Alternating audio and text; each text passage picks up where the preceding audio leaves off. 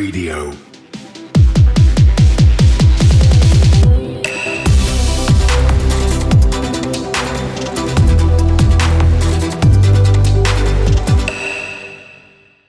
All right, what's going on, everybody? For Cryptocurrent, I am Stephen Miller, and you are watching The Aftershock, the show where we keep you connected to all things Web3. Of course, today I'm joined by my co host, Richard Carthon. Richard, I have to ask you to keep it brief, but how are you? I'm good. Um, excited to uh, be going on a trip pretty soon, but uh, wise, good to go. How are you doing? I'm doing pretty damn good, dude. Um, it's going to be a very quick episode today compared to our normal um, aftershocks. We typically take these things around uh, the latter part of 30 minutes to 45, but we're on a time crunch today, folks. So we're going to do this thing in record speed and uh, hopefully have a little bit of fun doing it. But of course, if you're not subscribed yet, please make sure you're subscribed to us over on YouTube and following us wherever you get your favorite podcast. We put these shows out every Wednesday for you to make sure that you are informed. And also, we put out our interview series every single Monday where Richard interviews the thought leaders who are shaping the future of Web3. But without much further ado, let's dive right in to this week's Aftershock. The Aftershock. So, to start out the Aftershock this week in our Web3 lightning round, the top story is FBI issuing a warning over DeFi exploits and certain open source development. I find this fascinating because for the longest time, it's been speculated that the FBI has actually been contributing code to certain open source projects and different protocols. Um, Richard, I kind of just want to move through this one, but it definitely serves as an important reminder to our audience that not everything they find in Web3 is going to be safe. Is that right? That's correct. Scammers are going to scam and they're going to continue to try to exploit as much as possible. And uh, I don't take this as a negative that the FBI is starting to look into these different things because it's important to make sure that people are being safe. So, yep, no question. So let's go ahead and move this thing forward and we'll make sure that we keep you safe throughout your time following cryptocurrent. Next up is the, the news that Washington, D.C.'s um, Department of Revenue is officially moving forward with suing Michael Saylor and MicroStrategy for tax fraud and back taxes. Oh, um, this is brutal, dude. Like, of all of the things to happen to Michael Saylor and MicroStrategy, this it's not a good look. So they're claiming that there's millions of dollars of back taxes due, um, something to the tune of like a hundred million dollars, and it's all because apparently Michael Saylor is also a DC citizen, um, and I, I think they ha- they have MicroStrategy. One of their main offices is in DC, and they're saying that they've not been paying DC ta- uh, taxes. So it's interesting to me that this is happening right now do I think that it holds up? I mean, look, they're a major global organization. And I imagine they probably have the lawyers to help back them up on this. Yeah. Um, anything well, more to say about the story?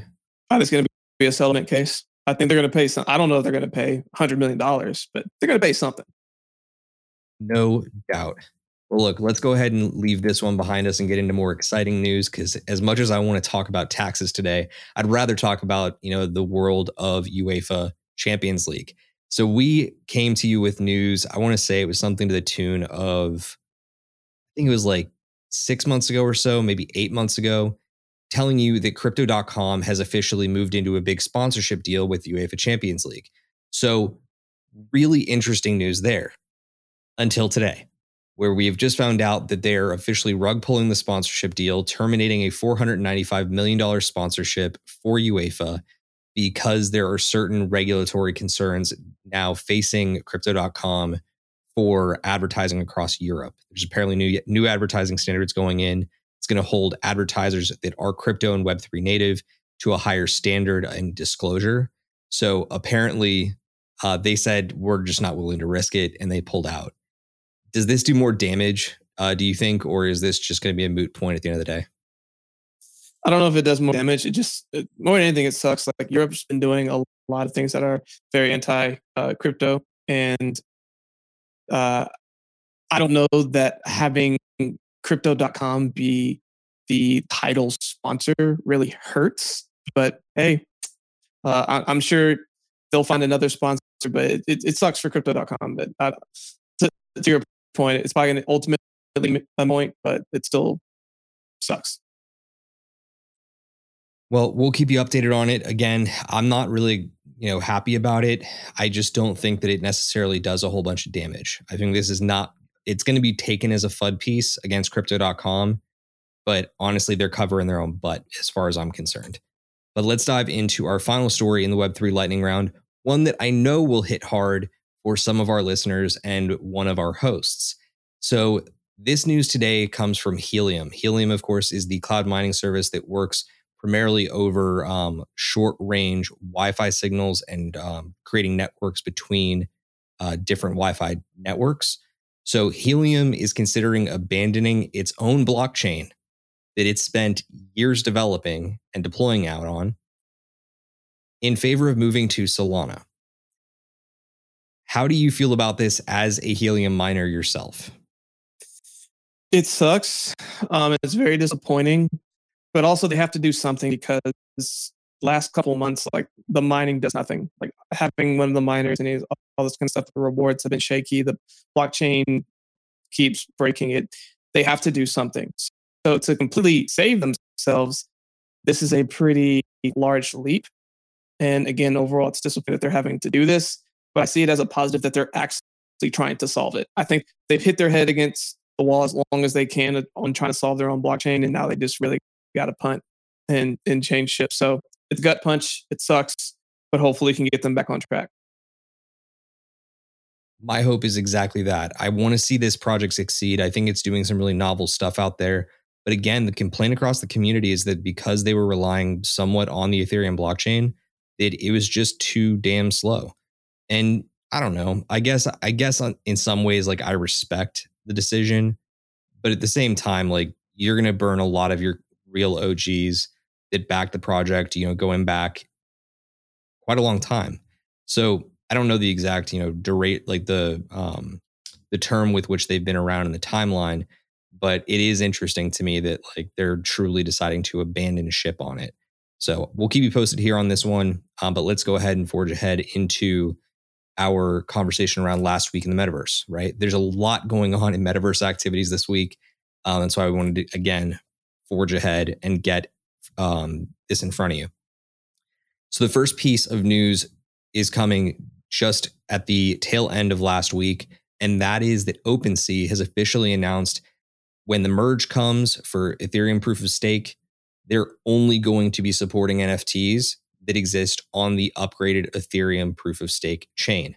Now, there's been a ton, like a metric ton of debate on, you know, what's going to happen regarding replay attacks where you have NFTs represented on both chains and truly how many protocols are going to end up supporting the new proof of stake chain. But in this case, OpenSea is laying down the, you know, line in the sand very early and kind of in a lot of ways leading the path for other protocols to say, hey, like the whole proof of wake, the proof of work chain debate is just moot. It's it's not going to happen. So I'm curious about your take on this because I think we're going to see a lot more protocols and projects come forward saying we're not going to be supporting proof of work, and it's going to further underline the fact that this is an uncontested hard fork. In that moving forward to proof of stake is not something that the, the greater community sees as a contested hard fork like Ethereum Classic was to the original ETH um, merge over to the current ETH that we know today. So, what do you think about all that? Man, you pretty much just covered it. Uh, ultimately, you need, and when I say you, the world of Ethereum and the companies that are built around it and are going to interface with it have to make a firm decision on do we move forward with proof of stake or do we move forward with proof of work? And the answer is proof of stake. So what happens to all the other stuff? And you have uh, potential NFTs on both chains. Well, OpenSea is the go-to for NFTs right now. It's just not even close. Yes, you have other up and coming marketplaces, but OpenSea setting the standard. So basically, they're drawing the sand. Pretty confident everybody else is going to follow suit. Only people that are going to really be upset about this again are Ethereum miners. It shouldn't affect like the greater world of like how your NFTs are being affected, but it's important to be aligned and put your foot in the ground on what side you're going to be on because this is going to be absolute chaos. I heard a lot of people across the last two or three days start talking about how they plan on manipulating the system by taking all of the ETH proof, proof of work copies of their tokens and their NFTs and sending them all to a completely separate, clean new wallet on the ETH proof of work network, selling them all, and then immediately bridging whatever the resulting ETH is back over to the ETH proof of stake network. I don't know how I feel about that. How do you feel about it? Is the idea to have a a tax loss harvest like it's an interesting concept. I don't know. Uh, since you're putting me on the spot, I haven't had enough time to like really analyze both sides of it. But gut says I don't think I would do that off the bat. But the way that I've looked at it, it seems to me like there's an opportunity there to make some what I would consider legit ETH off of the illegitimate ETH.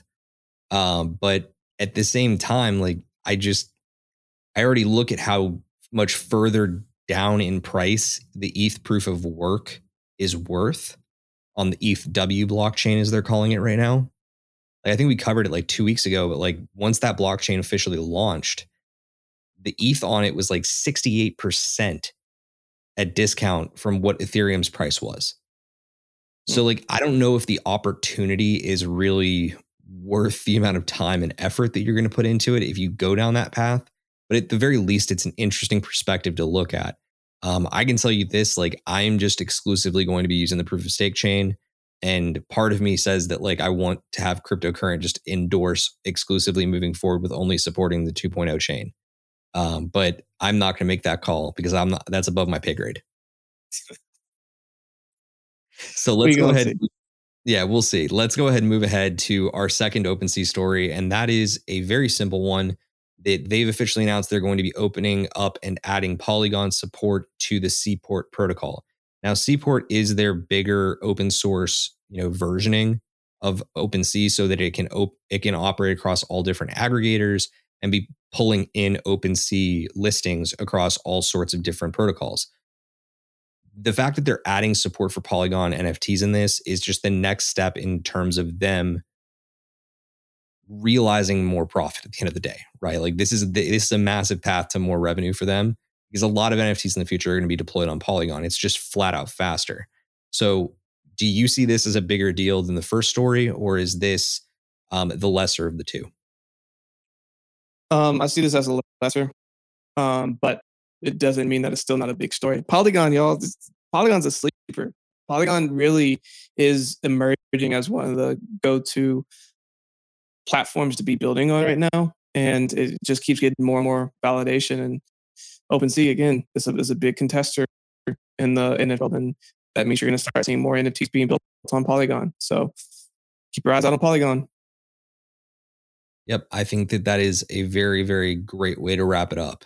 Now, another quick story that hit the radar this past week was that Facebook and Instagram have officially activated their NFT integrations. I will be honest with you, Rich, I've not played with it at all because I don't use either of these these platforms. Have you? I know you're relatively big into Instagram. Have you at least seen some of the integration over there? I haven't yet, um, but I'll probably mess around and play with it eventually. But I think it's so interesting that Facebook's Instagram, they're owned by the same company, uh, is starting to put in NFT integrations after Twitter has done that and had a little success with it. I think this is going to slowly start to become the norm. We'll, we'll know that we're starting to get to mass impact once TikTok makes that a thing. Yeah, I don't know if you're gonna ever see that one, bud, but you know, dream big, I guess. This is one of those dare to dream situations. Um, I think that it's interesting that they're already starting to roll out Polygon and ETH NFT integration but was curious to me is that they didn't yet make good on their Flow blockchain integration. More on Flow to come shortly, but it's still very interesting to me nonetheless because they're one of the more centralized chains. And that seems to me because, like, again, Facebook, Meta, Instagram, they're all centralized organizations.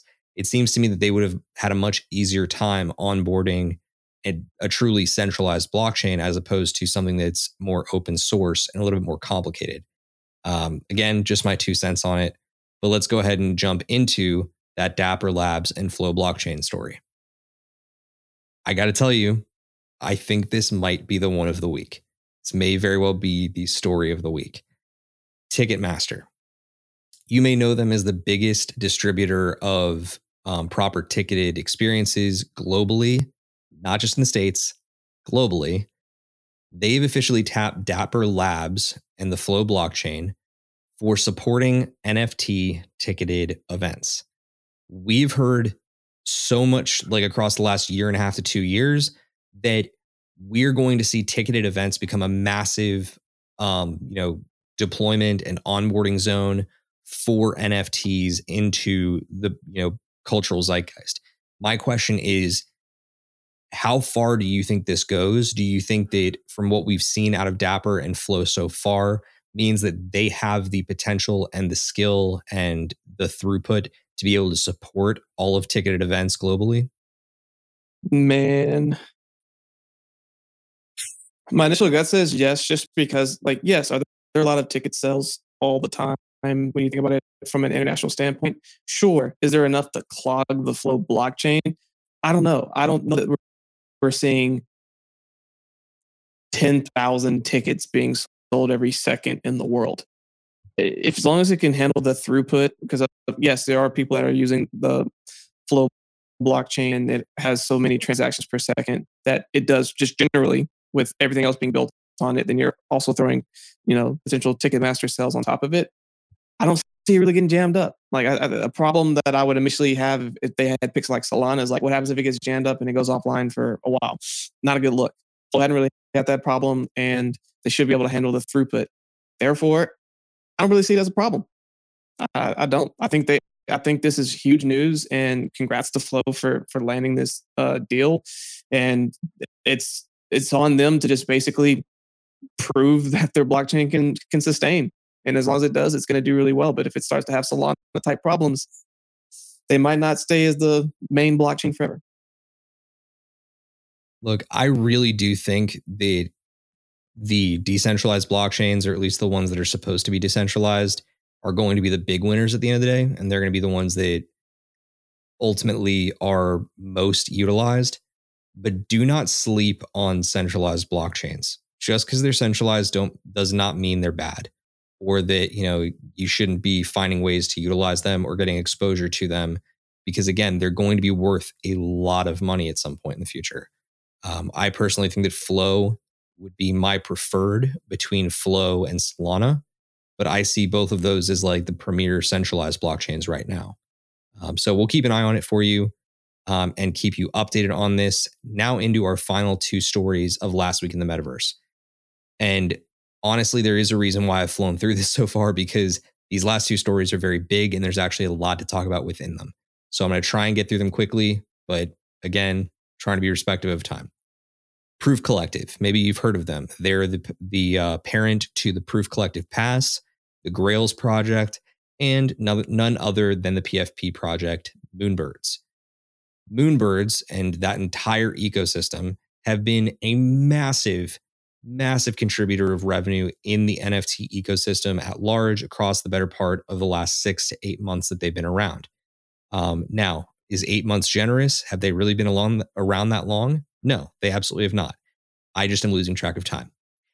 But that does not mean that their future proof event that they just had this past week was not indicative of a project that has been around since the beginning of NFTs because frankly, it was the most professional presentation I've ever seen out of an NFT project to date. Okay. They did a massive presentation online announcing their future plans, their roadmap, and everything that you can expect from Proof Collective going into the next, I believe, two to three quarters. So, all very interesting stuff um, out of this event, but we want to give you a very quick recap of all the things that they talked about.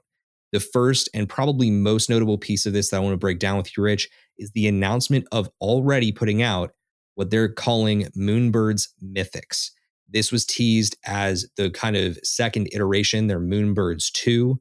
Um, most easily compared to something like the Mutant Ape Yacht Club, right? The idea that there's a secondary collection that is an expansion and trying to welcome more people into the Moonbirds ecosystem.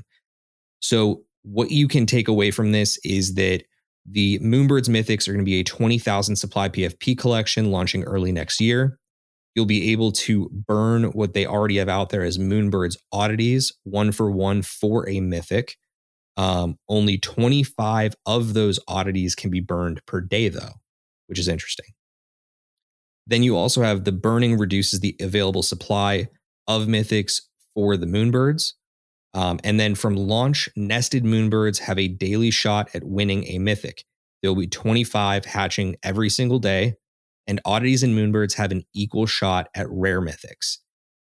As far as collection expansions go, what do you think of this methodology? Because it's very, very different from everything that we've seen in other collection expansions. So, the burning mechanism of making something more scarce, I think, is always valuable if you have you're making something even more, more finite. So you're starting with twenty thousand, you're slowly shrinking it down over time, which then should intrinsically drive price up. Good old economics. What I think is interesting about the path of them doing it this way is that they're pretty much saying like yes we appreciate and like all of our original owners the moonbirds but we want this to be fair and equitable to the next wave of moonbird owners that come into this and i like that aspect of it so they're they are trying to make it to where they're creating more raving fans who are getting more and more um, rare type of uh, traits so I think it's unique. I think it, it there's a lot of elements of what uh, what what the board yacht community did, but they're putting their own twist and spin on it. So not mad at it, but I am glad that they are at least taking their own like approach to their secondary collection. My one criticism that I will share about this is that I do find the expansion of Moonbird's mythics to almost be exclusionary. Um, when you look at Moonbird's Mythics versus the competition, you have all of these different projects that are really intent on providing a public mint to allow for more people from outside of the collection to come in. In this case, this is Moonbirds and Proof explicitly saying, we are giving these to our community. If you're not already here, go pound rocks. Um, which is strange because like I feel like in the actual in in the event they said like they want to expand the community. I'm not sure how this expands the community, except for increasing supply. So we'll have to see how that one part of it plays out. Then you have the art component of Proof Collective in the announcements they gave there. So one of the things that Kevin Rose specifically said is that they want to be a launch pad for outstanding and diverse artists as we go forward. It's a really, really powerful mission. And that's why they've expanded upon their Grails platform, where they've been f- featuring um, specific big time artists in the NFT space by including and expanding to um, what they're calling proof um, collabs, which sounds exactly as it is, curated collections, which is going to be you know a lot more chosen artists to drop on the proof platform exclusively for proof pass holders and then, of course, continuing with what they have in Grails. Uh, very straightforward there, in my opinion. Not a lot more to it. But then you also have Proof announcing the launch of Moonbird's DAO. So they're going to be forming a treasury for that soon and allowing that to kind of work collectively with Proof Collective. Pretty interesting. Uh, but they're really leaning in like most to the idea of keeping and maintaining Moonbirds as a top three PFP going forward. Um, they did give a very quick shout out to the folks over at OnChain Monkey because they are trying to make a very concerned move to move Moonbirds completely on chain, which is an interesting move.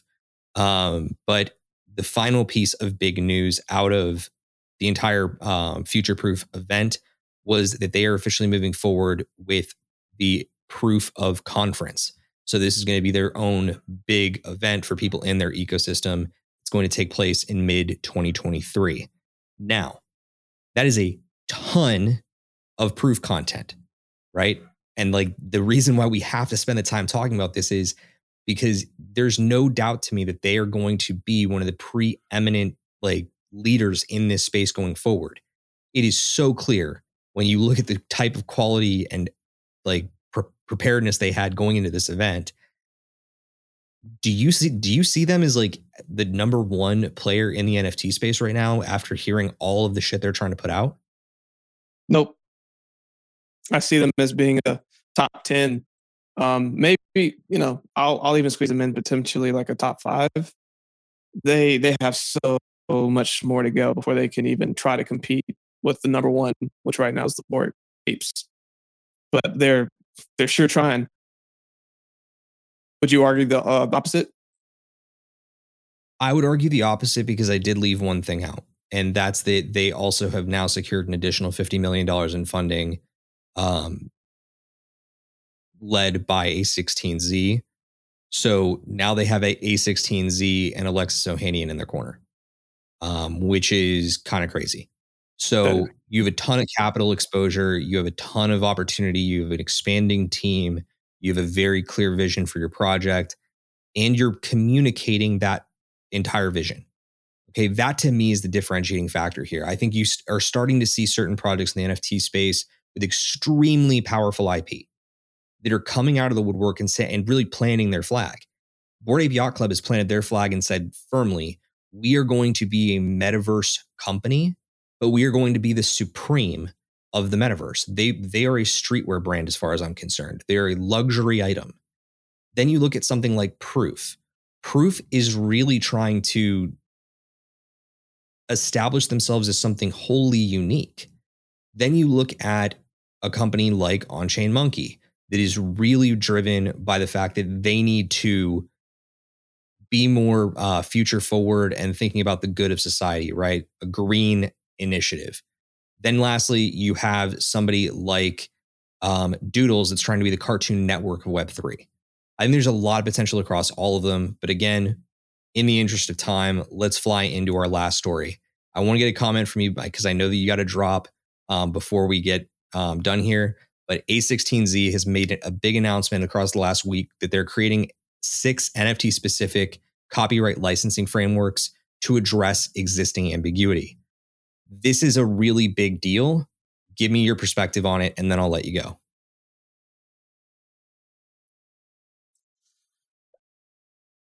There's a lot of different directions that this can head. I think it, it helps that they're trying to really go straight into the face of copyright licensing so that they can get all of this established to make sure that they CYA, but then also to kind of set the precedent of how copyright licensing should happen into the future. So I think it's great. I think it's uh, a great first step into uh, the future of copyright licensing law that's going to be set for the NFT space.